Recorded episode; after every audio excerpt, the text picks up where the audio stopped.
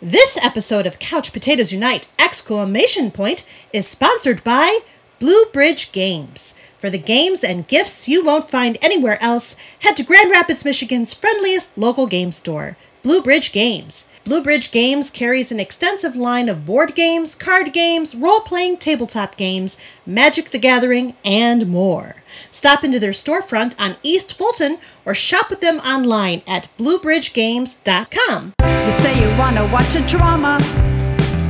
You say you wanna watch a comedy. Well, you can watch it with your mama. Or you can watch it with your daddy. You'll even sit and watch it with your middle schooler so you can come and talk around a water cooler. We're watching all day and all night. Couch potatoes unite.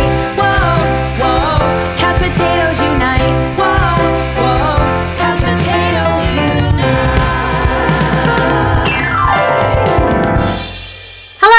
to a brand new episode of the podcast entitled Couch Potatoes Unite! Exclamation point, which is based on a blog of the same name because we have no shamey. Also, we're doing the same thing we do every night, Pinky, trying to take over the world. My name is Kylie and I love TV. If you feel the same, keep listening and or checking out our website, couchpotatoesunite.wordpress.com, as you're bound to find some common ground or something you like. For at Couch Potatoes Unite, we're all about the wonders and the unique long-form storytelling of the small screen. CPU, exclamation point, hopes you've been following releases of brand new episodes of the podcast on Wednesdays, as well as new blog entries on some Tuesdays, and as always, we have several more new episodes on the way. Because the panels and I live lives behind our podcast, the episodes are published once per week. Subscribe to the website or podcast via iTunes, Apple Podcasts, Stitcher Radio, Google Podcasts, Spotify, iHeartRadio, Castbox, Amazon Music, basically wherever you get your podcasts to stay on top of brand new episodes. Episodes already published discuss a variety of shows around the water cooler, including but not limited to The Orville, Westworld, Fuller House, Schitt's Creek, Marvel's Agents of S.H.I.E.L.D., The Crown, Big Little Lies, Doctor Who, Chilling Adventures of Sabrina, Supernatural, and Riverdale. Plus, new episodes are in the works, including revisits for The Hundred, Outlander, Grace and Frankie, This Is Us, Stranger Things, Charmed, The Good Doctor. The American Horror Story franchise series panel will talk about season one of American Horror Stories. The Call the Midwife panel will catch up on seasons seven and eight. The DCTU series panel will talk about seasons two and three of Batwoman, and the Star Trek 50 Plus series will discuss season one of Deep Space Nine.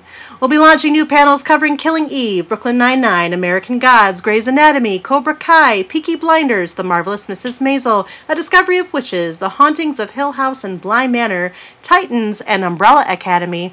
And because we look back at shows now past, we'll travel through time and experience all sorts of identities with Quantum Leap. We'll cry Bazinga for Big Bang Theory. We'll navigate the witty political satire of Parks and Recreation. We'll become psychos for Psych. We'll go where everybody knows your name with Cheers. We hope you'll be listening when we talk about Frasier. Well, no, that's what she said when we talk about The Office, both from the UK and the USA.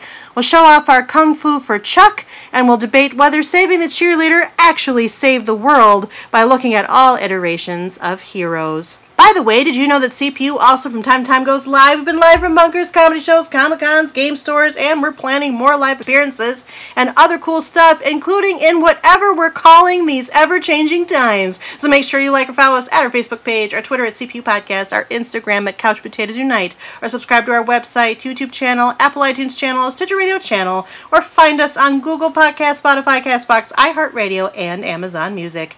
In the meantime, if you don't hear a show in this podcast format, fellow panelists and I still write reviews, and we always seek new panelists. So if you have any interest in joining the discussion, say hello by finding us at any of the outlets I've mentioned. At the very least, stop by and leave us a thumbs up, comment, or review. We like feedback, but we don't want your tears. We want your fury. That's a quote. Everything's a quote in this. See? Today's panel and I are continuing a new Looking Back to Look Forward series as requested by several of our resident Couch Potatoes and Couch Potatoes adjacent. As such, this is another chapter of our multi part series in which we have heretofore explored the original and now rebooted versions, because that's what we're doing today, of the most zany to the max cartoon in Warner Brothers history, the much beloved Animaniacs. In fact, today, in our third and now caught up discussion, we'll be looking forward to the first two seasons, i.e., those currently available, of the 2020 reboot of this baloney in your slacks kind of animated delight. Season 1 was released on November 20th, 2020, and Season 2 was released on November 5th, 2021, each with a total of 13 episodes, and both on Hulu. Animaniacs, referred to in this episode and throughout now as Animaniacs 2020, is an American animated comedy musical streaming television series developed by Wellesley Wild and Steven Spielberg for Hulu. A revival of the original 1993 animated television series of the same name created by Tom Ruegger, the new series sees the return of the Warner siblings, Yakko, Wakko, and Dot, voiced respectively by their original voice actors Rob Paulsen, Jess Harnell, and Tress MacNeille, and Pinky and the Brain, voiced by their respective original voice actors Paulsen and Maurice LaMarche. Animaniacs 2020 continues to focus on the adventures of the Warner siblings, Yakko, Wakko, and Dot, three inseparable, irascible kids, as they embark on further adventures after being absent from television for 22 years, bringing with them the usual wackiness and mayhem they create while adapting to the changes inspired by the 21st century. Episodes are composed of several shorts, with each episode consisting of segments following the adventures of Yakko, Wakko, and Dot.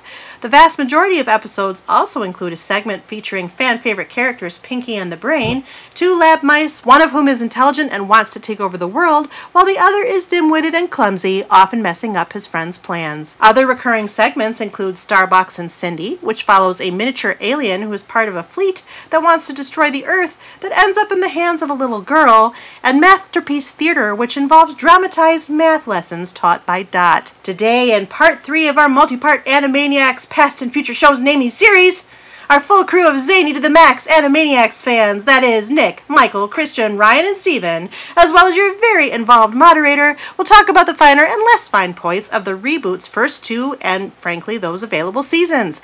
It should be noted that all of our panelists have viewed all of the reboot series to date and may discuss sensitive plot points, jokes, sight gags, and other comedic elements best appreciated on a first watch. So, for those of you who have not watched any Animaniacs of any type and plan to do so at some point, listen at your own risk as there may be major spoilers. Welcome back, panel. How are you? In a Animani! Yeah, that's it. Okay, vocal affirmations are good. This is a podcast. and Doing yet- great. Excited to be back. Okay, great. well, maybe I can rev you up with the next piece of this puzzle, which is the standard CPU character question, which changes with each show we do. And because Animaniacs 2020 is technically a new show, a new show that is a new version of an old show that we already discussed, I have an all new standard CPU character question. It's much shorter because let's face it, only certain characters appear in this version of the Animaniacs and are sung about in the opening title, which you may have opinions about. I don't know. We'll get to that in a moment. But I'm going to start with the character questions. What I'd like you to do is rate your interest in the reboot now along this character question. And let me remind my panel and you, gentle listener, that because it's a cartoon and or comedy, I'm going to do fairly bad impressions. Okay, here we go. How would you rate your interest in the Animaniacs reboot? Would you say 22 years later and it's still a knockout, like Dot Warner? It's both delicious and faboo. Besides, when it's selling out, at least it knows it's selling out. So it's cool, like Wakko Warner. All joking aside, reboots are symptomatic of a fundamental lack of originality in Hollywood. A creativity crisis fueled by terrified executives clinging to the past like rats to the debris of a sinking ship. Except when a paycheck is involved. Good night, everybody! Like Yakko Warner. This would be, of course, after the brain asks if he's pondering what the brain is pondering. I think so, future brain. But if you really are from the future, don't you already know that I'm not? Like Pinky. Seeing you happy is all the fulfillment I need, Pinky. Like the brain. Or you're so miffed that most of your favorite side characters weren't included in the reboot, you wore a disguise to look like human guys to try to foil its success, despite the fact that you might have been the most reviled original supporting character of them all. Like Chicken Boo. Who would like to start? May I pick two responses? I'm not the police of how many responses you pick. That's Sarah. She's not here, so go right ahead. Excellent. I am some freakish. but, but, but, but, first of all, what is your name? Oh yeah. My name's Christian. Hi, Christian. I'm burnt and not thinking straight right now. My skin looks like somewhere between Wakko's hat and his tongue. Oh, Somewhere at you spectrum. that's the longest name ever, so I'll just repeat. Hi, Christian. Cool. Good call. so, I'm somewhere also between Wakko on this scale and Chicken Boo on this scale. That is a Kind of wide range. A hybridization. Yeah. Well, not so much a range as a hybridization of those sentiments. So, which parts of the sentiments apply? It knows it's selling out, so it's cool. And basically, then everything about the Chicken Boo one. Like, there's like, we just, it's Pinky and the Brain, and then more of them, mostly. Okay. Welcome back, Christian, ye of the sunburn. Who would like to go next? I'm Ryan. Hi, Ryan. Hey, welcome back. So I, I'm kind of along similar lines. I, I think I sit mostly along the lines of Wakko Warner, where it's delicious, Fabu, but it this is also out of all the series of Animaniacs that we've watched.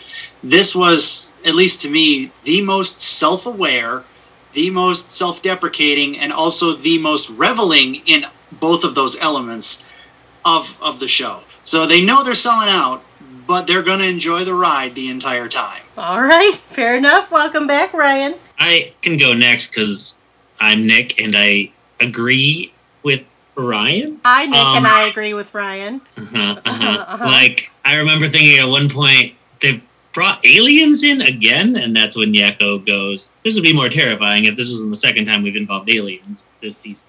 So, like, they know what they're doing, so I don't mind it as much. And I'm definitely entertained by it. So, right, Yakko. That makes me Yakko. So, you think reboots are Back symptomatic of a fundamental lack of originality and all that other business, or you know it's selling out, so it's cool? I'm probably a combination of both, of Wakko and Yakko. So, the Warner Brothers, Mhm, without mhm. the Warner sister dot. Fair enough. Welcome back, Nick. And hi, Nick. My name is Michael. Hi, Michael. Hi. Hi. So I'm struggling with defining myself based on these. Based on this, I feel like it's a good. I enjoy watching it, so I feel like I'm kind of in a indifference to it, though, in some way. Like, so I feel like I'm kind of in the brain definition of as long as it's making somebody happy, it's all the fulfillment I need. But So- but Because it's a good show, I enjoy it. okay, so I let enjoy me some aspects of it, or maybe I misunderstood the definition of that one. Yeah, see, let me clarify that and see if you still feel that way. That quote is from when Brain is riding Pinky like a horse in that one episode, and he's saying Right, it right. very sarcastically. oh, right, of course. Unfortunately, I've never been very good at noticing sarcasm when it's in written form. So maybe I didn't notice the sarcasm there. In that case, The internet must be a very difficult place for you. Yeah, it is. It General. honestly is. It Yeah. really is. Well, in that case, I'm probably more of. Man, I don't really want to define myself as Chicken Boo because, I mean, I would like. I really do wish some of the characters from the original series were there. And I do miss a lot of them. So I am a little, maybe not myth, but I'm definitely missing them, like Chicken Boo. But I wouldn't want to thwart the series because I like the series. So I guess I'm kind of a little bit of wakko in that sense of, eh, it's Fabu, it's delicious, it's selling out, it knows it, but with a little bit of Chicken Boo because I miss some of the other characters from the original series. Okay, welcome back, Michael. That was a And very it's Fabu. yeah, that was a, a long way to get to the destination. True, and we enjoyed the journey. Yes, I'm glad somebody did. Welcome back. I'm Stephen, and I'm going to say Steven. yes Yes, to, to all of that. you're all, all of what Michael said, or the whole range of characters. The whole range of characters, okay. because it's everything. It's all of that. And at the same time, I, I don't want to go into individual reasonings why each one is what it is, because it'll take too long. But we can get into that as we go along. But I'm just going to say yes. It's it's all of that. Okay. all right, welcome back. And I will explain myself. So Okay, I anticipate it and look forward to it. Welcome back, Stephen. And of course, my name is Kylie. I both moderate and participate on this panel, as is often the case. And I am going to stick with Wakko Warner, pretty squarely on the nose. I'm not gonna I'm not gonna be miffed like Chicken Boo, which was a lot of the combination with a lot of other people. It knows it's selling out, so it's cool. That's kind of where I'm at. There are times when I missed the old characters. In reality, though, if we're being honest, these are all of my favorite ones from the original cast, so I'm not mad at it for that. Though when they I have opinions about what they try to do with these new shorts that I'm not really so very into. And I embrace change. I'm just not necessarily along for those concepts, which we'll talk about. And again, Wakko is still my favorite. Jess Harnell is still my favorite voice actor of all of them, so I guess I would pick him for that too. But ultimately, it's still delicious and Fabu. I laughed at it. And so we'll talk about it. Animaniacs Reboot 2020. Now, since this is a brand new show, sort of, what I'm going to do is have you rate it according to the star rating scale, or as panelist Hillary calls it, the star business. Basically, this essentially is a very standard scale, and I've given you some prompts which I will read for the delight of the listener. You get to rate what you think of Animaniacs 2020 along this rating of stars, this range of rating stars. So, would you say that it's five stars? Holy smokes! You have to watch everything. This is the greatest cartoon revival in the history of cartoon revivals. How could you possibly give it anything less five stars? Is it four stars? It certainly seems intriguing. You really love the fact that the Animaniacs are back. You're going to keep watching. But you know, there's some there's some things, there's some possible pitfalls, things that maybe detract from it for you. Is it three stars? You've watched it and maybe you'll give it one more try. But there are things you like, things you don't like. You'll see which things are allowed to flourish, whichever of those that you like or don't like. Is it two stars? You only watch part of it and you're faking it for this episode. Chances are you're mainly bored. There's some intrigue or fascination that could hold it together. Maybe nostalgia also in this case. No matter how unlikely, but you can't convince yourself to keep watching. Or is it one star? Pass on this one, guys. It's a snoozer. Not funny, not interesting, not your cup of tea. This is the worst cartoon revival in the history of cartoon revivals, or cartoons in general. There's too many options to waste time on this one. One star.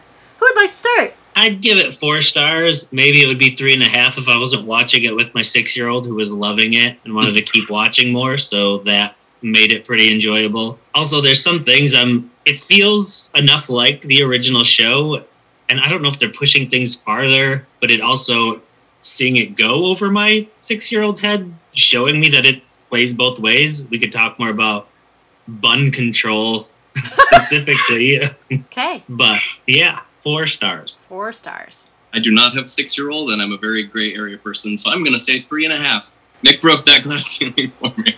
Three and a half stars. You can rate it half stars. Just don't get too cute with your fractions like some panelist named Spencer. I do average this out, and if you make me math harder than I want to, I will resent you for at least 72 hours. I think I could handle that. Okay. Half three and a third okay. stars. Three, what? You said three and a half first. That's the one we're going with. Hey, that's an episode of Masterpiece Theater? Not is Dot Warner here? I don't think so.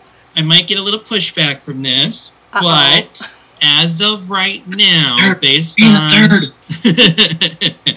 nice, no, no, no thirds, no third. I'm gonna give it two and a half, two and a half stars because I was kind of bored with some of it. I kind of hate to say.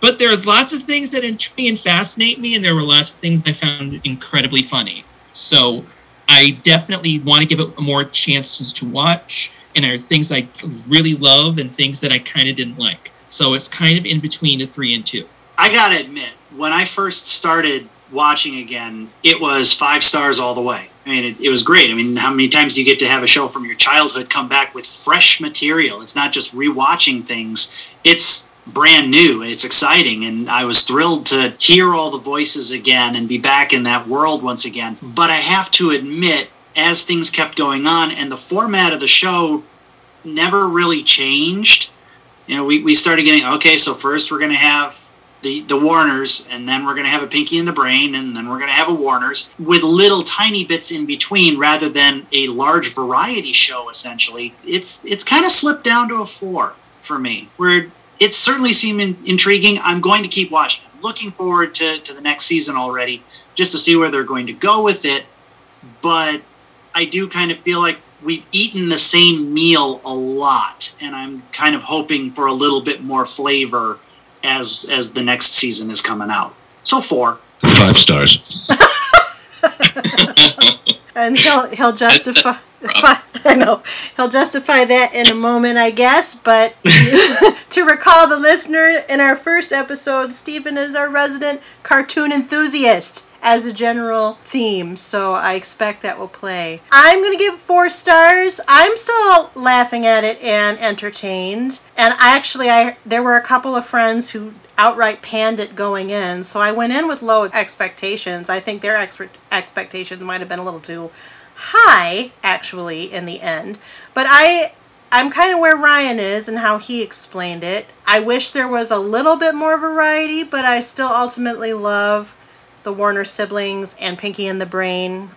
I actually think some of the Pinky and the Brain shorts are quite possibly the most excellent that they've done because they really kind of hammered in on those especially the one where Pinky is it Pinky? No, I think it's the brain has a time traveling device and ends up in different dimensions. That one's pretty brilliant. But I, I also agree that there's there's room for them to explore a little bit more variety. I don't know why they only have a couple of extra new characters.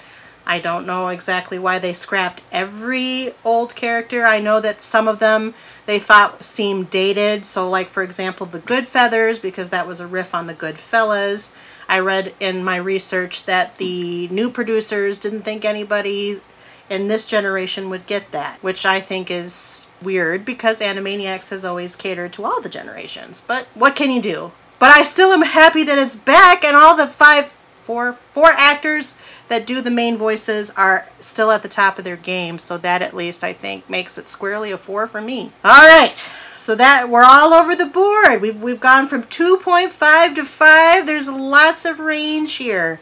I'm very excited for the discussion because, of course, in our looking back episodes, everyone was like, Animaniacs, that's brilliant! And we all agreed, and there was a lot of impressions. It's probably not going to be quite so easy to agree this time. But that's fun. That's what makes our podcast so spicy. So let's start with the big one. Compare the original series to the reboot. Spend some time on it. Do you think it, the reboot is better, worse? Are you indifferent? Do you think they're the same? And then expound on what you think. I don't know if I could say the reboot's better, but I think I enjoy the reboot in my current stage of life more than rewatching the original, but that might be because I've seen the original so much and there's a lot more episodes that kind of like I was getting sick of some of those other characters that they didn't bring back. I wish they would bring them back a little bit. Yeah, so it's really hard to say. I'm really enjoying this one in this stage of my life right now. So I think they're comparable to both being pretty good. They know what they're doing and they're doing it well. Yeah, for me, it's really hard to make a comparison outside of any in a in, a, in, a, in an artistic way. I feel like because it seems to me that the two shows, even though it's relatively the same content, the same content, capital C content, like in you know the the same intellectual property if you want to get all business like it just feels like that the shows are doing different things and it's hard for me to compare them in a way that can be i don't know i just i feel like i can't say oh i like it better or i like it worse. I like them in different ways. So like the original show for me is like just classic looney tunes style irreverence with different with like sketch comedy elements because of the different like characters. And it's got you know the quick rapid fire jokes and i feel like this one you know it just leans so heavily into the especially the warner segments leans so heavily into the self-reference and the the selling out quote unquote and the that sort of thing that it's just like it's just doing something different comedy wise and I mean i guess you can compare the two but to me they're doing two different things and it's hard to say that they just exist in different spaces almost even though they're the same characters which i think is a really interesting and intriguing thing But I'm sure you rated the original more than 2.5. it's true. I did. I totally did. I, I think if I remember correctly, I gave the original like five stars. I feel like that's your answer. But many star. I had a thought based on something you said, Kylie, where it's just like some of what they're doing is the best stuff they've ever done. Every once in a while, I kind of have that thought of just like that's better than anything in the original series. But overall, kind of a cliche. But I want to just I, I- feel like instinctively it just kind of feels less punchy and less energetic. Or just a different energy, you know, to be diplomatic, maybe. But yeah, some of what they're doing is, is gives me the impression it's some of the best stuff they've ever done. But it's not it's not a high percentage of what they're doing. Is is is that for me? I find that with a lot of the new things that are coming out that are kind of recycled versions of what has come 20, 30 years ago, you think of movies that are getting sequels way beyond when the originals came out. There's a there's a high dose of expectations that come along with it. And watching the originals not only was a revisit to that classic part of animation, but also carried a lot of childhood nostalgia that this new version doesn't really have. Again, because it's all brand new and it's it's all jokes, and it also feels like a lot of those jokes are still catered towards us, but they're not for kids. You know, they're they're, shooting a lot more adult, and a lot of the political saf- satire that they shoot for. I mean, th- there's things in there that clearly they're they're talking to us the former you know 9 10 11 year olds or, or whoever who was watching the show in the 90s but clearly they understand that we are all grown up which like michael said you you, you put it very well that they're they're two different things they're the the same they're the same species but maybe not exactly the same you know, kind of like well, I, I'm, I don't know i'm losing the, the the metaphor here but yeah i i like it i didn't end up liking it as much by the end as I did when I was watching those first couple episodes, and there was the new feeling to it. As as you said too, I think it was, else? I think it was Christian. They they know what's funny, they know what's gonna land, and they're clearly gonna angle in on that, which was great for a while, and then it started to go, okay, all right, that's cool. They did that joke again. Eh, that's funny, but it it still felt a little pressed at times, just a little bit pressed, a little forced. And I do miss a lot of the side characters, the the ones that I didn't think I was going to miss, but every once in a while I was like, you it'd be fun here, Rita and Runt. It's like your other I'm- metaphor, like meals. It's just like sometimes just like, man, I could really go for some Rita and Runt right now. You know? Yep, I miss Slappy Squirrel a lot. Yeah. he was one of my favorite. Big time. I, I totally miss Slappy Squirrel. I, I, I know. The wind up. I no, I, there's no wind up here because so what I what I noticed obviously is that, and I'm gonna kind of press Nick in a moment since he mentioned watching it with his six year old. Mm-hmm. Agree with Ryan's observation. The jokes are, I feel, probably a little bit more adult skewed, but there's still plenty of slapstick. So I think that's where kids are, are going to respond to the show, to the cartoon now. One of the things, and I put this actually in the thoughts for consideration, one of the conditions of reviving the show, actually, from executive producer Steven Spielberg, was that more satire would be included. So straight up satire, not just referential satire or homage. It was straight up satire was meant to be included to sort of respond to because it came out it was released in November 2020 and they had that timetable. November 2020 was hot times in the socio-political sphere here in the United States of America. So when the, when the the show is also much more meta referential than it ever has been, I think in this reboot. I mean there were were meta moments in the original series. I I think they rode the meta quite heavily in both seasons of the reboot. I appreciate that meta reference a lot, especially the in the premiere, the pilot of the reboot. I thought it was hilarious that they made so many jokes about being not your dad's anim- animaniacs. I think was one of the lines, but there are times when it is a little bit repetitive for me, which is a sad thing to say because I love all of these characters, but the the piece of the original Animaniacs that was that made it so responsive for me other than the fact that it was just pure funny and cartoonish gold is that there was that anticipation of oh well will I get to see what will be the next thing? Will it be this? Will it be this? Will it be this? You don't have that with this particular combination. So even if you take the nostalgia purely out of it and just look at it for what it is, it's lacking that sense of variety. And the the new shorts, like I mentioned, Starbox and Cindy. I don't Dot's math thing is short, so I don't care. But Starbox and Cindy, the incredible gnome in people's mouths, is fun. But I, I to me they're not as funny as some of the other characters used to be. I don't know. Maybe I'm just having difficulty with change.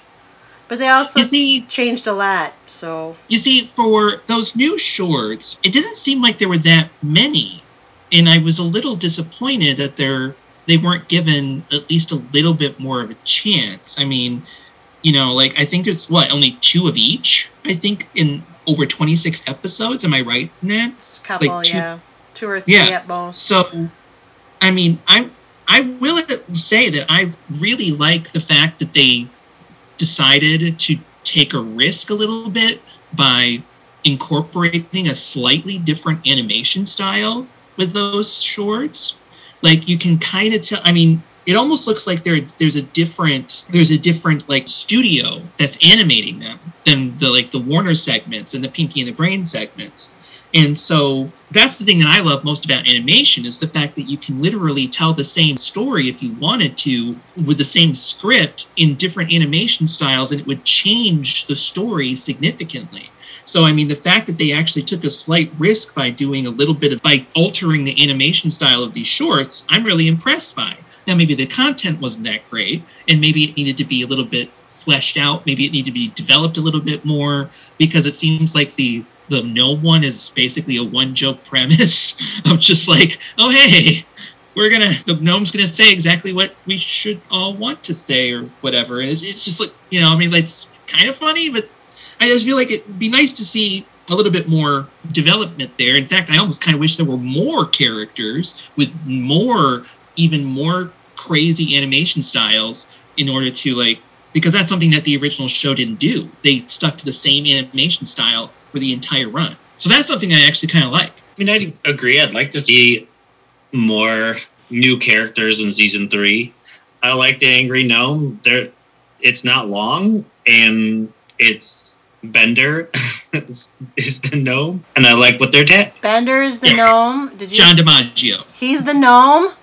Yeah, Yeah, John DiMaggio. Yep. Hmm. I did not know that. well, he is. Yeah, yeah. And he's just yelling at people. But I also like it isn't just yelling at people. It's like the nurse that steals the pudding. It's the hospital's fault for not giving her breaks. Like uh, I don't know. I think that's worth telling. And I love the alien. I think that's a funny concept too. It's a different. It is along the same lines or an evolution of is it Mindy from Tiny Toons and Yeah. Elmyra and Mindy. It's in that that vein. Mindy from Animaniac. Yeah, it's definitely like- very Elmyra esque. But I like the different. I like the different twist of she's inadvertently saving humanity. Yeah, the premise of that one I think is is really pretty brilliant, even if the execution might not be. But and the gnome one, I I was so I don't know if it's just because I was I was you know hitting that sort of fatigue point of the the format. So I was just so relieved to see something different. But I really like the gnome one in particular. is just so absurd, and it in some ways just matters so little that it it feels very much in keeping with the original series, where it's just like, oh, none of this really matters. It's just stupid in the best way that Mm. gets me. So yeah, I was very glad to see it, both of those for di- for di- slightly different reasons, but more more of both new characters for sure would be nice. I could I could definitely see a little bit more of, of Cindy. There's there's a kernel of a great idea in there, but what I don't want it to have happen is a slightly different version of Pinky and the Brain, essentially, where you've got the alien that's trying to take over the world and the dimwit continues Yeah. to foil every single time. So they, they'd have to be very careful. Not that they couldn't be creative enough with it to, to make it work, but it'd be it, it's kind of a very fine line that they'd be walking there between just retreading an idea that they've already got going. Or Rita, or sorry, or it's Mindy and Buttons, which is actually how it struck me when I watched it. Like, oh, you didn't bring back Mindy and Buttons, so now you've got Cindy and this alien dude who's inadvertently dragged into trouble. I mean, I don't know. I I want to say I want to say with all the fervor and excitement and enthusiasm, yes, this was just wonderful 26 episodes. What I would say is that it's like a B B plus. That's where I'm at in my brain. Like all the ingredients are there, the bones are good. Some of it is really, really tried and true and well done, and some of it is, you know, just there's just something that I think what maybe is missing from it a little bit is a sense of innocence, which the original hmm. Animaniacs managed to balance their meta referentials and satire and other kinds of humor a little bit more with sort of the we're still trying to appeal to kids like making a good attempt to to appeal to kids And staying light. and staying a little bit lighter whereas this one and i, I don't mind satire at all I, I just felt like at least by the second season the first season it was fresh the first season felt really funny. They could capitalize on what was going on. The second season started to meander a little bit with that and i i don't know. I don't i don't dislike it. I just for me it's maybe not as it was not as enticing but i still enjoyed it. But there were times when i picked up my phone and looked at it while i was watching this i guess is what i'm thinking. The satire. It's interesting you say that Spielberg insisted that there be more of it in this reboot because knowing that, I it kind of helps explain a certain well it explains the existence of the bun episode for instance calling back to what nick said earlier which is that which is that cartoon in the first season i think it's in like the third episode where they have a bunny infestation and it's basically they literally say at the very end of a at the cartoon that it's a thin it's a thin metaphor for gun violence and gun proliferation. And to me the the satire was almost jarring. Like even watching the second episode where literally there is a caricature of a certain someone that I will not name because I don't give the dignity of naming this individual because that's my philosophy. But Oh, it's season pretty two. obvious. No, no, season one. It's like literally the second episode of season one. It's he plays the the he plays the Cyclops. In Oh, when they go back to when, Yeah. yeah he plays the Cyclops when It's we an go od- back to ancient Greece it's the and odyssey it's pretty retelling. jarring pretty jarring in my opinion to see that and yeah it was timely but it was it was just like But did we need more? Well, Yeah. and to mm-hmm. be Yeah. fair, in the original series, Bill Clinton did play the sax and show up a few times.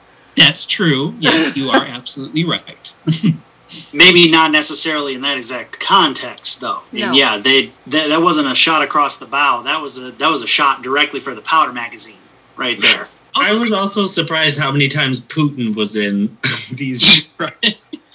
But I guess with Pinky and the Brain and dictators and rulers and world leaders, it was like three or four times. See, and one he was literally just a stain on a mattress. that Is its own kind of commentary. I think. because they had already gone for pure satire, it did not surprise me that Putin showed up so much and was actually kind of a very good connection point for the brain because really that's what the brain is trying to be.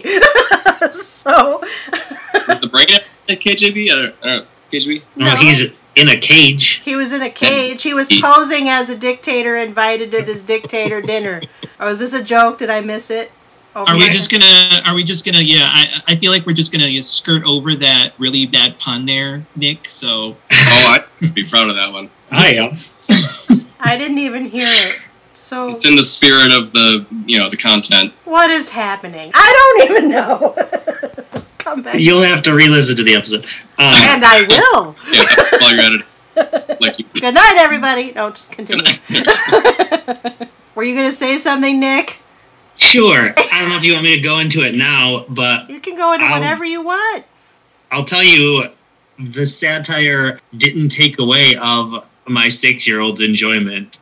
It was still very funny to him. Whether it was well, and he might not be a good gauge because there was only like he enjoyed a lot of it, but there was only one segment that he asked, "Can we watch that again right now?" Like we couldn't finish the episode, but you will uh-huh. never guess which one it is because this is how my son's brain works. But I want to know now. It was I think- What? I was going to say, I think our inquiring listeners want to know. The second Dot finished her song about all the first ladies, he wanted to rewatch that. Immediately. But he's kind of gone down a obsession about all the U.S. presidents, so that was right up his alley. It was both funny, but he wanted to learn all about them. That is amazing. There was a very good Instagram story posted by their nanny with with junior podcaster Eli asking questions and making statements about presidential facts. I was very impressed. yeah, he's he's something, but he also will laugh hysterically when Brain hits Pinky on the head. It's perfect. so this show is right up his alley for sure. Well, I mean, if you if you're not laughing at Brain hitting Pinky on the head, what are you even doing? And also say, I was like, huh, this is because he asks a lot of really deep questions about the presidents and whether they were good people or not, which is a huge topic and hard to explain 200 years of U.S. history. But like, I appreciate what Animaniacs did teach him about Christopher Columbus. Hmm. That's true. That was a very hard hitting bit of history there, the Christopher Columbus short. And him, every time he landed somewhere, he like crushed an animal. That was all it really needed for Eli to be like, he's a horrible person. Yes, go with that feeling. Go with that instinct. That's true. If nothing else, this particular animation has been illustrative in its entire existence. it depicts And of what course, as we going all know, Christopher Columbus is in a bad place because of all the raping All and the the pillaging. That's right. And that's the subject of another podcast, which we have already done, called The Good Place. Please find it in our archives. And watch the show. It's brilliant. Steven, I did say the bad place, didn't I? I don't know. Okay. You did. Anyway, Steven, what do you think? You've been quiet. I know you've been listening. He's been pondering.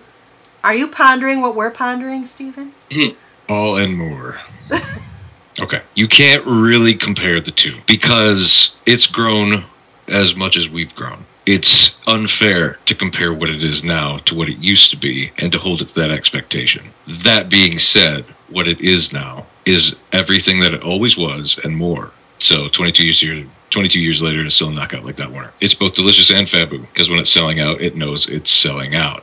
Now, selling out has been looked at back in the day as a bad thing. Nowadays, everybody sells out. You sell out on your likes, you sell out on your podcast, you sell out on your posts, you sell out on your animation, you sell out on your projects. You're your own DIY. You are your own platform. You are your own business. And it's celebrated to be those things. So, in order to survive in that kind of psyche, especially within the animation realm, where everything, a lot of things independently are getting big right now in animation, has been, you know, all that kind of stuff that whatever is on there getting traction, and it's it's being celebrated. So them calling attention to the fact that they are doing it is something that they've kind of always done. They've always been very satirical and self-referential. So yeah, it's at least it knows it's selling out, but it's making it very entertaining. It's kind of like in the context of how I hit of how the Rescue Rangers reboot, quote unquote reboot movie. I won't say reboot. I'll say movie hit. It is exactly what it is, and it's exactly what you hate. It's exactly what you love, and it takes all that, turns it on its head, regurgitates it into something you didn't see coming. That is also what it is at the same time. All joking aside, reboots are what is it? Symptomatic of a fundamental lack of originality in Hollywood. It's true. We are in the nostalgia wave of the '90s. There are tons of '90s projects being celebrated and successful right now, and I hold that up to the again. I might have mentioned this in the extremely ages and pages and pages ago first chapter of this madness, the 30 year nostalgia gap.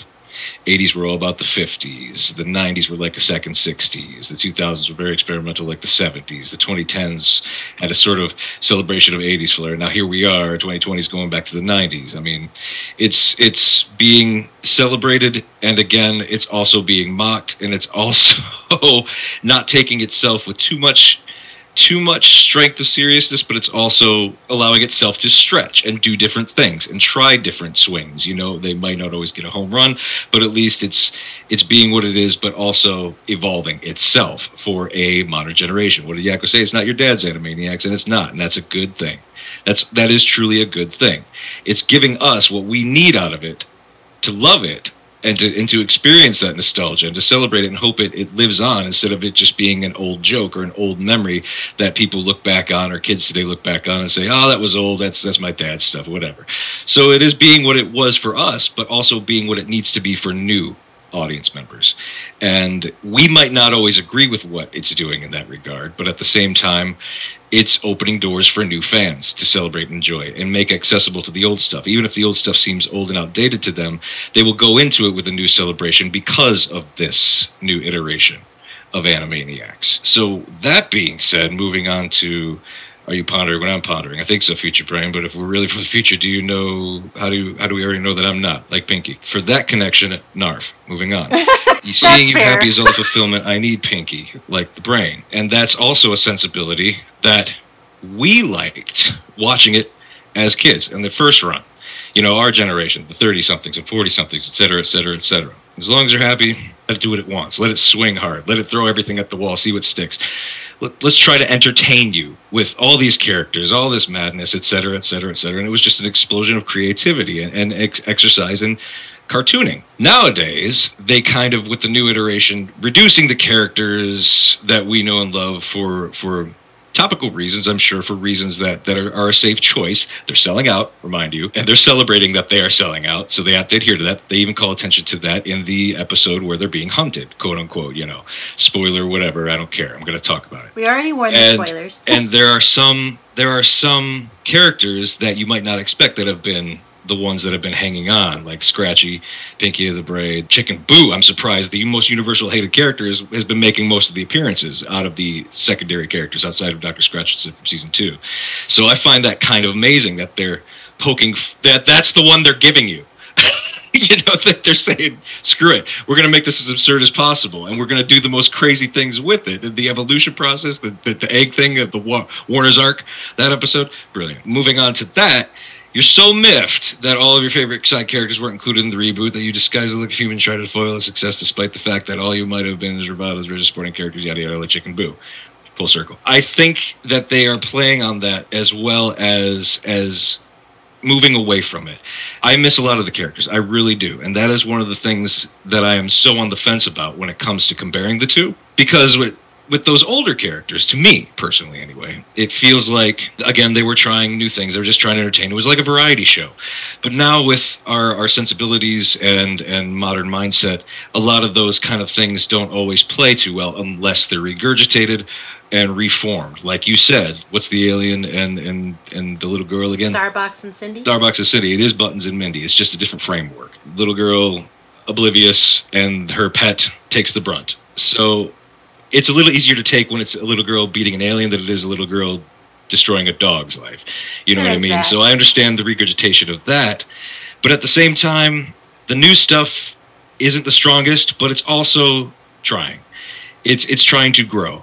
A lot of the Animaniacs and Pinky and the Brain segments are doing a lot of the heavy lifting, admittedly, but the things that they've been doing have been so busy and chock full of new ways to connect and new ways to tell their kind of stories, even if it seems like a little repetitive after a time. And I celebrate that. I support that. It's trying to evolve itself and it's trying to grow with us and to do something new as well as entertain us. So that's why I say it is yes to all of those things, and also why I still say it's five stars and it's a little unfair to go in expecting to see the original. Just go in with the love of, for the original, and I think you will still get something out of it. It is it is sharper. It does have more bite. It is going to do things for an evolved mindset, even in youths. I mean, kids today are almost like the sensibilities of, of many adults. You know, they're they're in a sense they can handle a lot of edgier material and things like that, the satire like that. If explained to them, if it's done in an entertaining way, they will be able to enjoy it. And I think going back in a lighter capacity to what we were used to might seem a little hokey to them and it might be a bad thing for their selling out portion of their existence. But that being said, yes, I love it all. I do have shortcomings and, and, and opinions about it, but overall, I, I won't compare them. I will just say, bring it on. More is more. It's it's totally insane and I'm there for it. Well, and that's where I would harken back to my own where I started with this because I'd already heard people panning it, like really coming in harsh on it. I walked in with low to zero expectations. I just thought it's the Warners, it's Pinky and the Brain. I know this. I know I like them. And I appreciate all of your comments, Stephen. I think that's, you know, I think that you're right in all of what you said. I guess perhaps, at least for my brain, again, with kind of going in, not a complete fresh or clean slate because obviously I watched the original one and loved it. But walking in with just the the hope that it would be good is basically where I was going. That my friends were wrong and that it would be good is where I started. And for the most yeah, and for the most part it was good. But I also know that it's kind of hard to completely shake that foundational reference point, especially when you have, as Nick said, watched the original cartoon for me it's multiple times too. It's kind of hard to just shake that so yeah. But it also wouldn't be a podcast if we didn't start with trying to to provoke a question a thought a comparison a contrast because that's that's what we're doing here. It's a revival. It's one of these revival thingies we haven't covered a lot of the revivals, but we have covered some. So, do you have any favorite reboot seasons, shorts? There's a whole bevy of brand new songs. I will say one of my favorite jokes, favorite running jokes, by the way, is when Dot basically says some variation to Yakko of "You're just trying to sing countries of the world again. Stop singing." One of my favorite ones is the whole Oliver rehash. I think that's in season two. I want to say, yep, which is hilarious because they did their own versions of the some of the songs, but also turned it on its head. I believe was the phrase just used, and I can't name any of the songs. I was just appreciating the fact that they went back to a musical homage. Number one, and number two, that it was that one, and I was Wakko. hoping Rita would pop in. I was too, but you know, Bernadette, she's busy still. She's still thriving. She's she's living her life. You know, she's sought after, highly requested. so I think her days of playing Rita might be over, but who knows what'll happen in season three or if there are more seasons. Maybe they'll get a cameo. That one was a little different too because it was broken up as a two-parter with the Pinky and the Brain in the middle.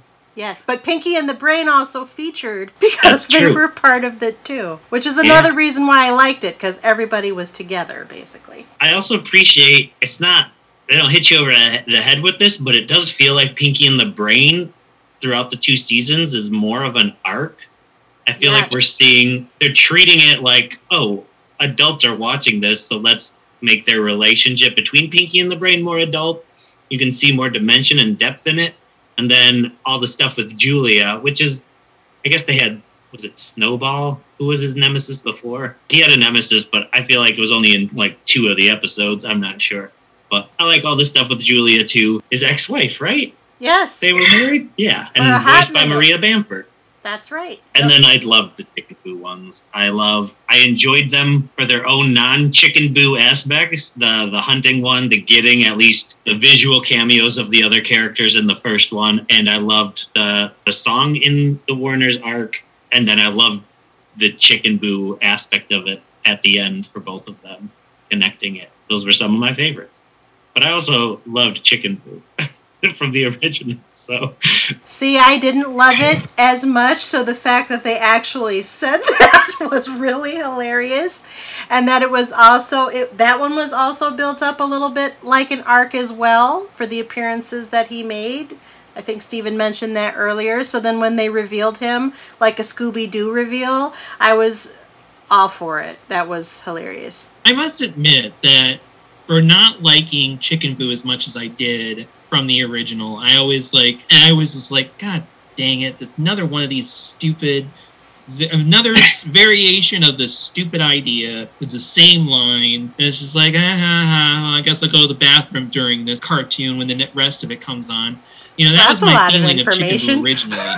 but I must admit, the way they re contextualize the character by actually putting Chicken Boo in a credible disguise and having him revealed later as a you know like Scooby-Doo wise and giving the character like actual motivation is a really nice undercutting of the idea but also really using the character to its to its most fullest potential so I give them a lot of props for that Anyone else have any favorite pieces, seasons, shorts, songs. I actually really like the song, the, the opening song of the Reboot It. That's actually a really good song, and I it- really set the tone well for the series, I think, and the type of music they were going for and the type of comedy they were going for. I thought, and most of my favorite shorts were the were the Warner shorts. I mean, just like I think they really all of the the the meta humor is very up my alley, so that really helps. But one of the more traditional style ones I liked was the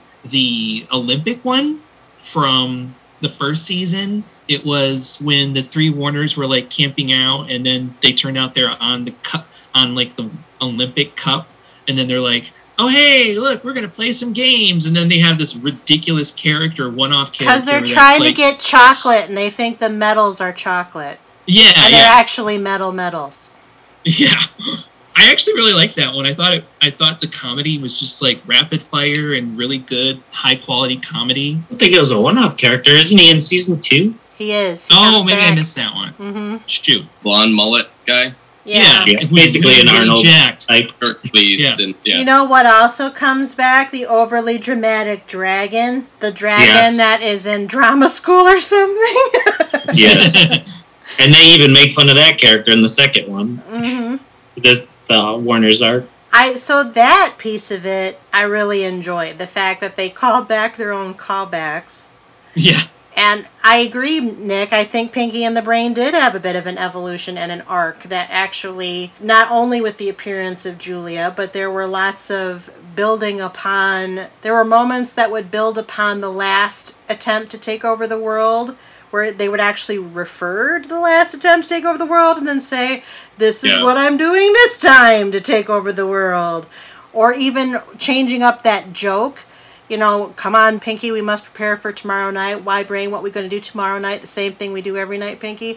There were different variations on that joke throughout their shorts in both seasons. So I, to that end, I almost feel like as much as I love the Warners, that the Pinky and the Brain shorts were my favorite, generally speaking, for both seasons, just because they did feel super connected in ways that were unusual. Yeah, I, re- I like Pinky's birthday was a fun one, and a, Yeah, Pinky's just a really different way to do a Pinky and the Brain episode. That one was Try- really good. trying to find which episode it was, but like there was essentially like a brain origin story Yep. at one point. I mean that that was just like the note I wrote. It was just like all caps brain origin story. I, I have season one episode thirteen. The, the quote right above that. I don't remember if it was even from the same segment, but it all began with a wavy transition and descending xylophone. Once again, that whole being self-aware thing. hmm Yeah, extraordinaire, self-aware, extraordinaire. Conceptually, a lot of those shorts were really just kind of high high concept Pinky and the Brain Mhm. ones. Although I did I did also enjoy the opening number of episode 1 of season 1 which was basically involving representations of all the Warner Brothers properties and their big opening musical number with like Batman climbing the water tower and all that nonsense. That was fun. Not just Warner properties. They had, I mean, they had Iron Man, but it was literally an iron for a head. well, you know, trademarks. Oh, that's is- the right line, but don't go completely across. Well, what's really weird is it, this because this is Hulu, like Hulu and Warner, and Disney owns two thirds of Hulu. Like Iron Man is, I don't understand how this works.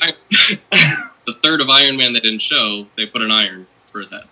Two thirds they own the rights to. Yeah, but it's weird because this is a Warner property being Yeah. produced by something that is technically two thirds also owned by Disney. Like Disney could say, no, we don't want more anime.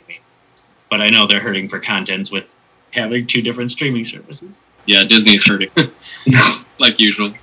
Those poor Disney execs. Wiping their tears with their $100 bills. Uh, so what? There's also a new CEO of Warner's. Oh, Oh, but yeah. Before we do that, yes. Now I remember what you were talking about. The whole ownership share with Hulu, Warner Brothers, and Disney. I have no idea how that works. There has to be some sort of weird, funky agreement, though. Oh, and that's I didn't mean the company of Disney is hurting, but I know that they are they basically will greenlight just about anything for Hulu or Disney Plus because they want to make sure there's still new stuff that's one of the reasons the Orville's back. Like it was canceled by Fox, and then Disney bought Fox and was like, "This can go straight to Hulu." I wouldn't be surprised if it's why Futurama was easier to greenlight from their perspective because they know they know the algorithm and how much new content has to keep people staying subscribed, and that's really what they're going for right now. It is Sorry. madness the amount of content. That's a whole other podcast. Like this podcast can never hope to ca- to cover all of the content that exists. But But that reminded me of another quote I wrote in my notes, which was the did they call him a different award? Anyway, some awards ceremony episode where one of the nominees was The Englishman's Wife Ghost by Netflix algorithm UZ1165. Yeah. Well, and I think that's part of it too. I mean, I really think all of these other streamers are trying to take down Netflix and put them, bury them six feet under. I really think that's happening, and that I almost feel like HBO slash Warner Brothers, because Warner Brothers owns HBO, and Disney Plus are like in cahoots to make that happen. the enemy, my enemy is my friend. Yes, basically. and Hulu is just another way of getting at that market share. But okay. So the, the Warner Studios have a new CEO. Her name is Nora Rita Norita. Nora Rita Norita.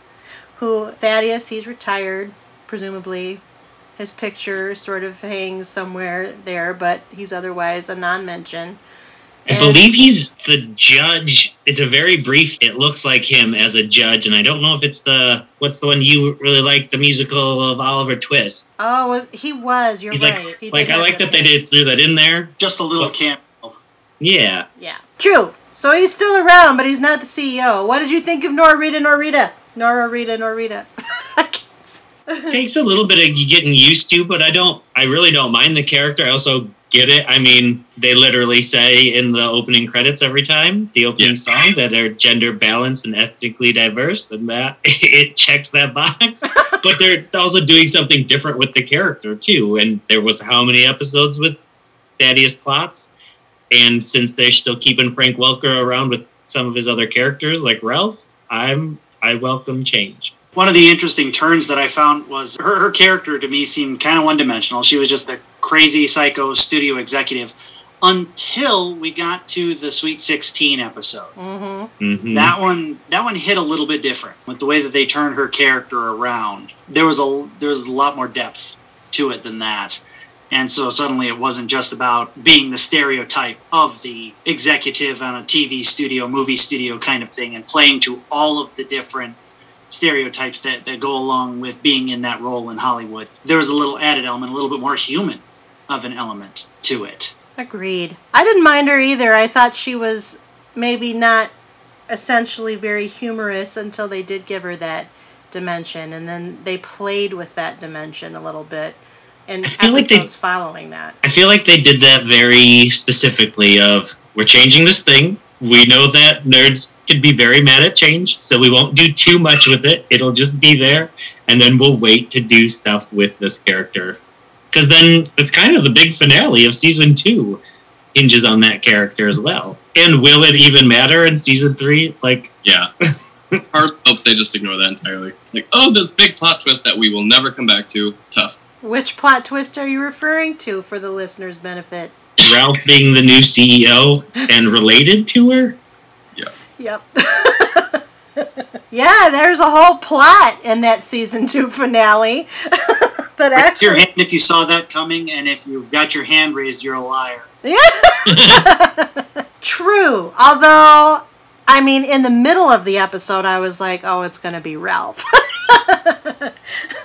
but no, I did not see that coming. I, the whole episode was very. That one had a little bit of an absurdist feel, too, with the Warners showing up in the middle of her family and this whole business over that inheritance. And I was like, what, what, where are they going with this?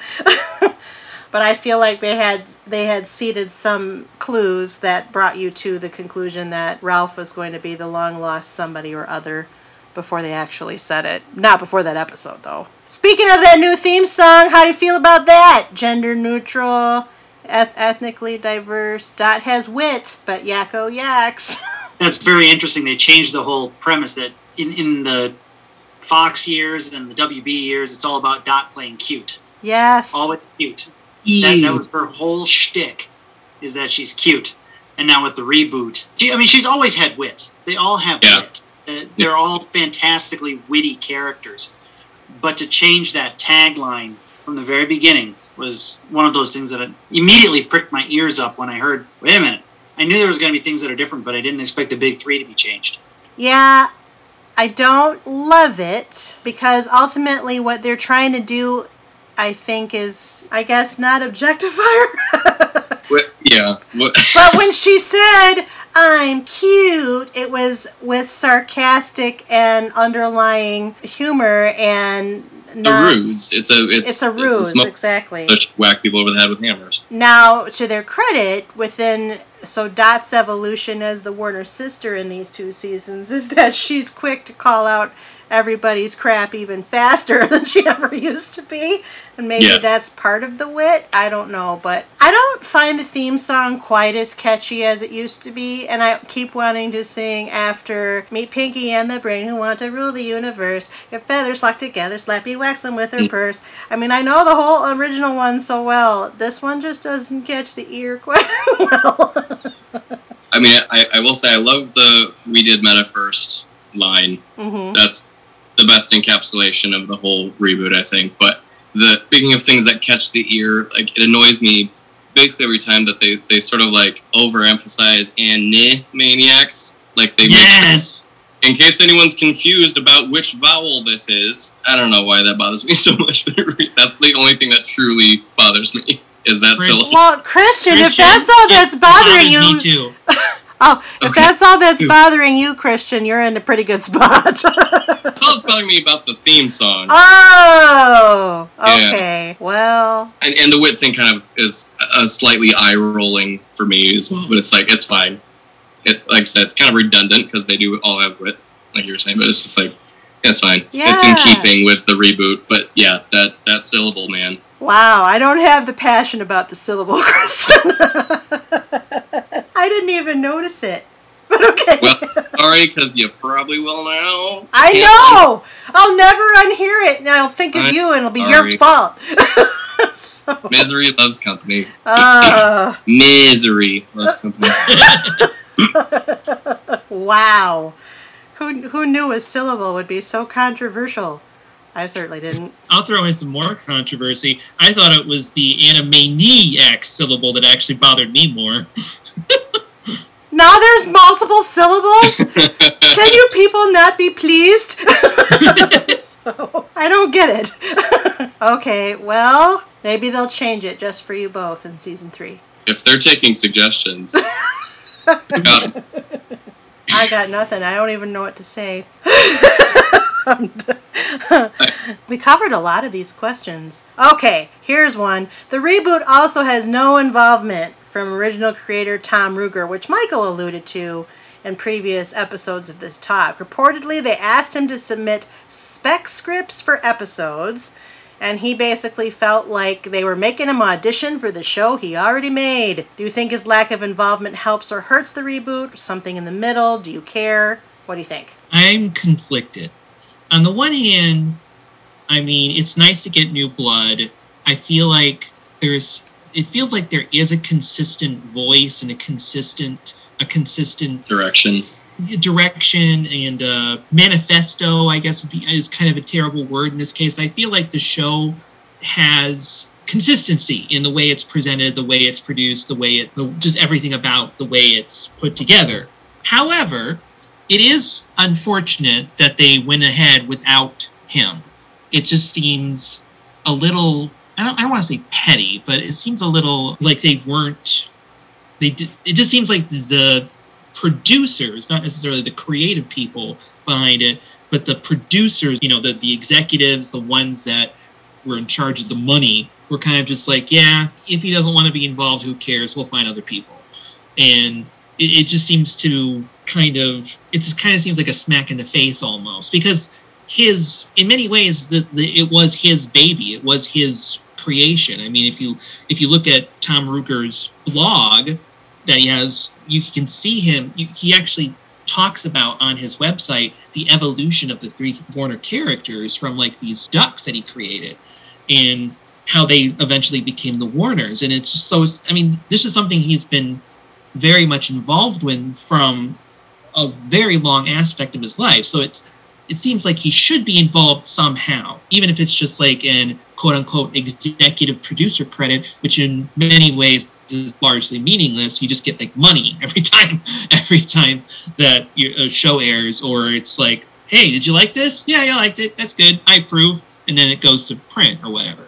So it just seems like a little. I don't know. So I'm very conflicted about it. I, I don't necessarily miss him because I like the new voice of the show. But on the other hand, I feel like he should be involved somehow. Same.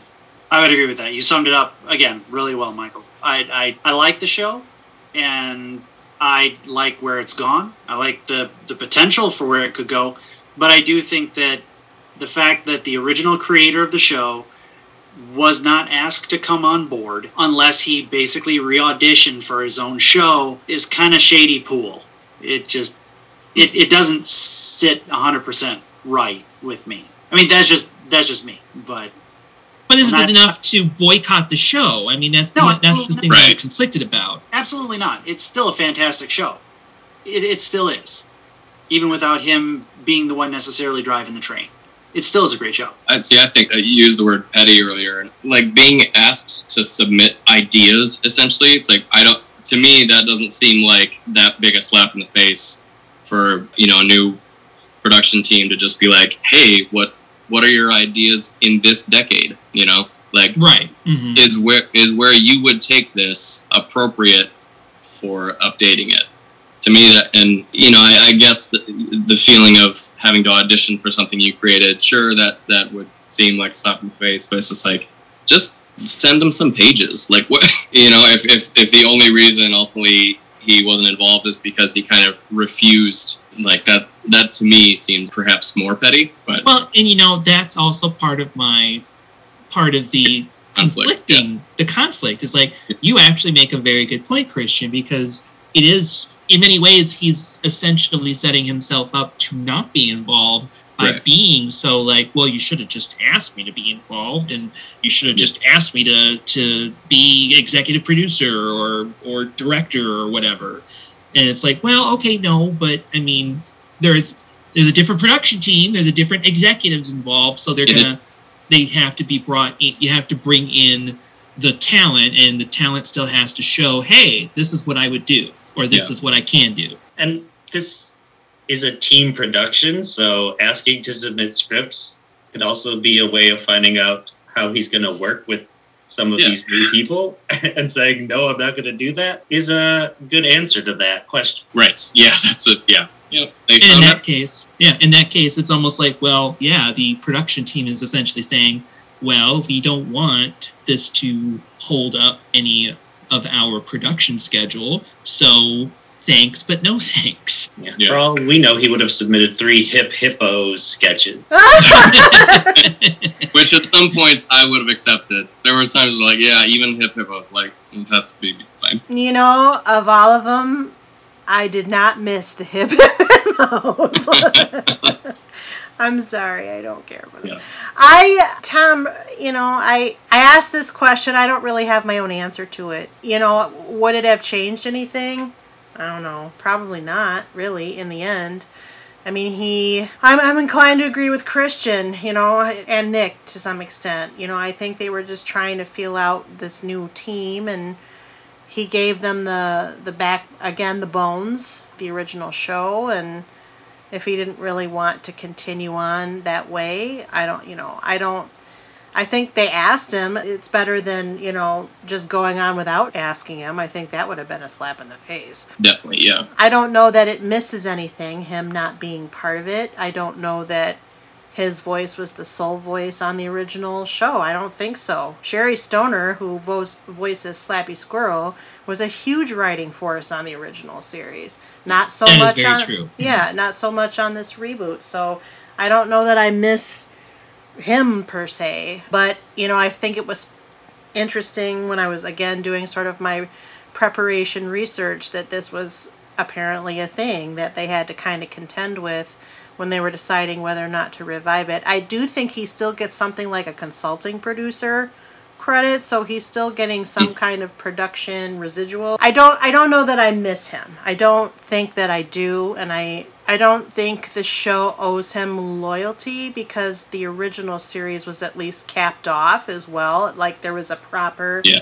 series finale. I think it would be different if the original just got canceled and was left out adrift and then they didn't involve him more. I think he had his run and and whether he wanted to be involved or not, I mean, was ultimately his choice. So, that's how I feel. And I miss some of the other writers though. I mean, I think they're contributing, but not nearly as much. There's definitely a new writing team on it. So, this is an all answer question. They've renewed the series for a third season. We don't know, yet when this will come out. It's in production and development, potentially of 13 episodes. What hopes do you have for the upcoming season, if any? Do you think there are changes they should make, continue as they are, something in the middle, and explain your answer? I definitely hope they can come up with a fun, creative way to bring one more Chicken Boo sketch. Like, I would love if that's something that happens every season. And I hope they bring one more character from the original show into at least one sketch in the season. Yes, same. I, I'd like to see a cameo at the at bare minimum of another one of the side characters from from the show. We know at least that they're not dead. That episode with Chicken Boo where they got hunted. I mean, that got dark real fast. Sure did. And then all of a sudden, at the very tail end, oh, all the characters really aren't just taxidermied heads on the wall. They're, still here and they're gonna kick Chicken Boo's butt. So they're all there. They just haven't had anything to do necessarily yet. I'd like to see some of the original people come back, along with some of the new side characters that they're creating. If that's if that's where they want to really start to stretch some of their creative legs, awesome. But give us a little bit more of the the original folks there too. I think they don't have to bring back the two that I really feel like has timeless appeal despite their possible perception of it as Slappy and Skippy Squirrel. The comedy is already about the fact that the comedy is potentially outdated but not really. so it's all about recycling those old sketches for younger audiences like your Abbott and Costellos and your Three Stooges and all those different old style comedy acts. It's all about recycling that for newer generations. It seems like the squirrel pair would be a very good oh hey we're back. I don't I don't know what you know Sherri's doing nowadays. And obviously they'd probably have to find a new Skippy because I think I was just gonna say, what age would you want Skippy? Yeah. Unless, unless they decided to make Skippy age him up to an adult, And have him be like dad humor all day?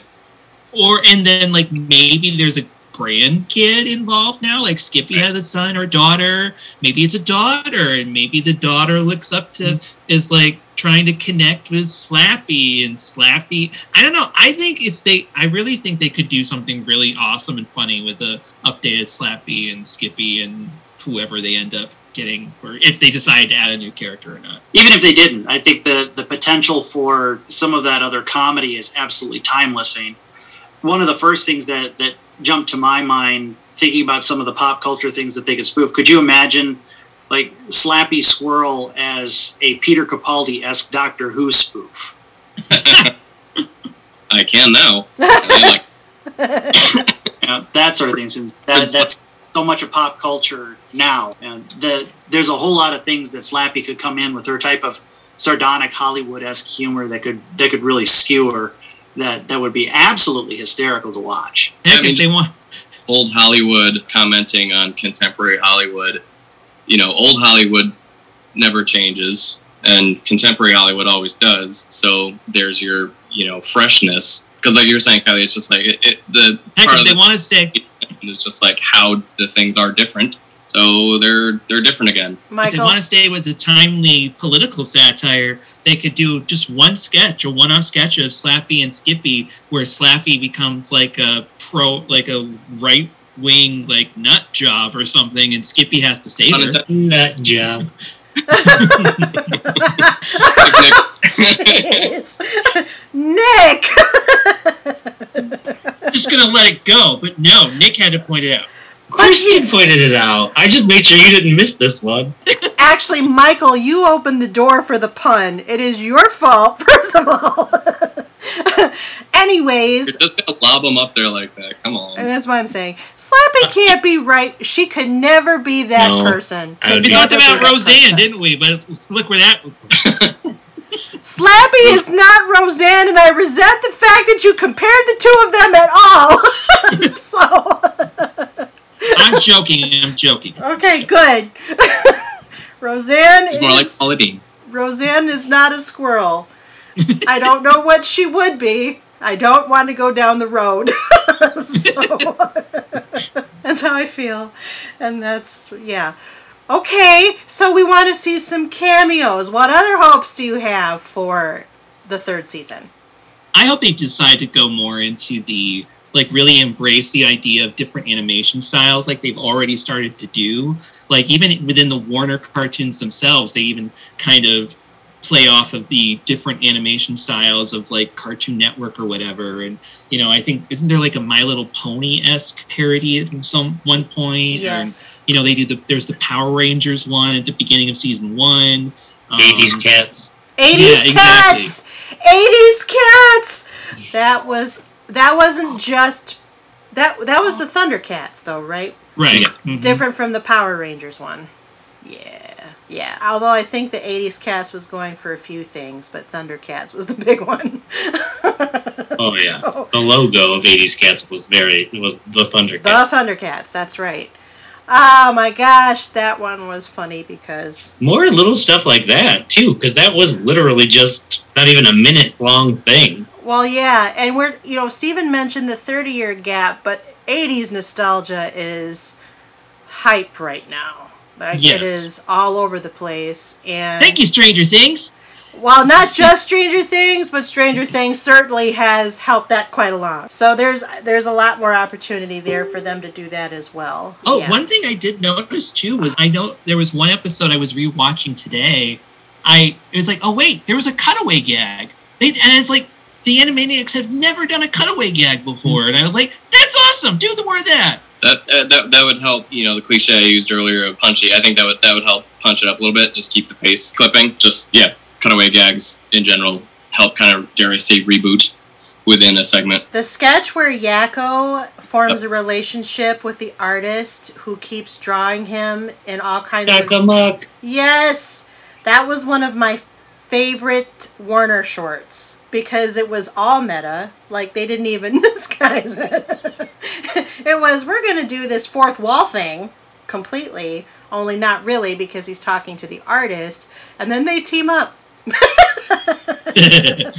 So I yeah, appreciated I, that. I do want them to pull more from those classic Warner cartoons. They've done that a couple times in the original, where they're pulling from basically a modern day version of an old short. And that's what that that's exactly what that was. Yeah, you're right. I would agree with the more characters that we know cameos. It is as it is right now. That is my biggest grievance about it. Even with the five star rating that I previously gave it, is that the Warners and Pinky and the Brain are doing a lot, a lot, a lot of heavy lifting, almost to a point where it's getting predictable. I, I like the unpredictability factor, like you mentioned before. You never know what's going to happen next or who you're going to see next, but you know exactly what you're going to get. You're going to get a Warner sandwich with Pinky and the Brain meat and w- with occasionally peppered new characters that don't really work eh, or are just re- redone versions of previous characters that got eliminated. So what's the point of getting rid of them? Slappy, I agree with Slappy and Skippy are the most accessible.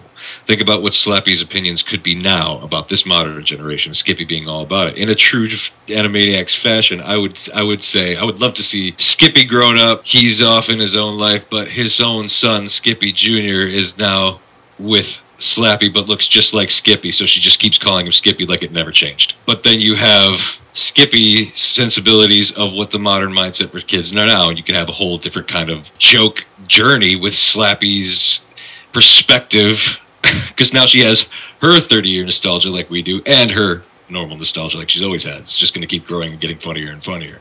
So I would appreciate more thinking outside of the box like that and not being afraid of it because it is, in a sense, our show too. We do want to see what we used to see as well as it is in new generations. But aside from that, I just hope that they find a way to spice it up a bit more and have more confidence in the things and choices that they are changing, more so than just relying on the Warners to keep doing the same kinds of things that they have been kind of swinging at. But other than that, a plus. Fair enough. And I think Steven wrote the new Slappy Skippy short just then. So, hey, Animaniacs writers, if you're listening to this podcast, tweet at us, CPU Podcast. We'll give you credit. We'll we'll say, you know, I may charge you for the idea. okay, okay. As long as you're paying reasonably, we'll give you credit. so there you go. Any other hopes? Any other dreams? Any other wishes? Because now I'm going to ask the the two million dollar questions. We don't have that kind of money, but I'm going to ask them anyway. Keep the music rolling. The songs are still great. They are It's one of the best fun. parts about Animaniacs. Keep the music rolling. True story. Yeah, I'm heartened to say that those have not lost their gusto and have been updated for the modern times without losing anything. And I still love the fact I still love that joke about Yakko trying to sing some variation of Yakko's world and Dot really giving him crap for it. that was a delightful dynamic where the sibling maybe because they had so much on-screen time the sibling relationships kind of emerged between the three, if you will. And Dot and Yakko have a special bond. But you know what I do miss? Here's my hope. I think they need to bring back the Wheel of Morality. Wheel of Oh Morality. God, turn, turn, right. turn. Yep. Tell us the lesson let- that we shall learn. Good idea, bad idea would not go amiss either. Just every once in a while, you know. Like if you've got that's floating those- around. do it twice, you know. Yeah, but the Wheel of Morality would be easy because they're already using the Warners. All they have to Yeah. do is Yeah. update what's behind those numbers and maybe have some different prizes. Done.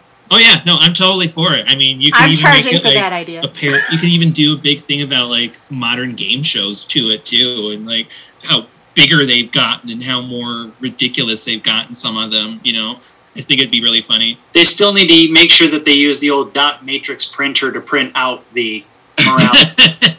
With everything modernized and all of that. I'm just wiping. dot matrix printer.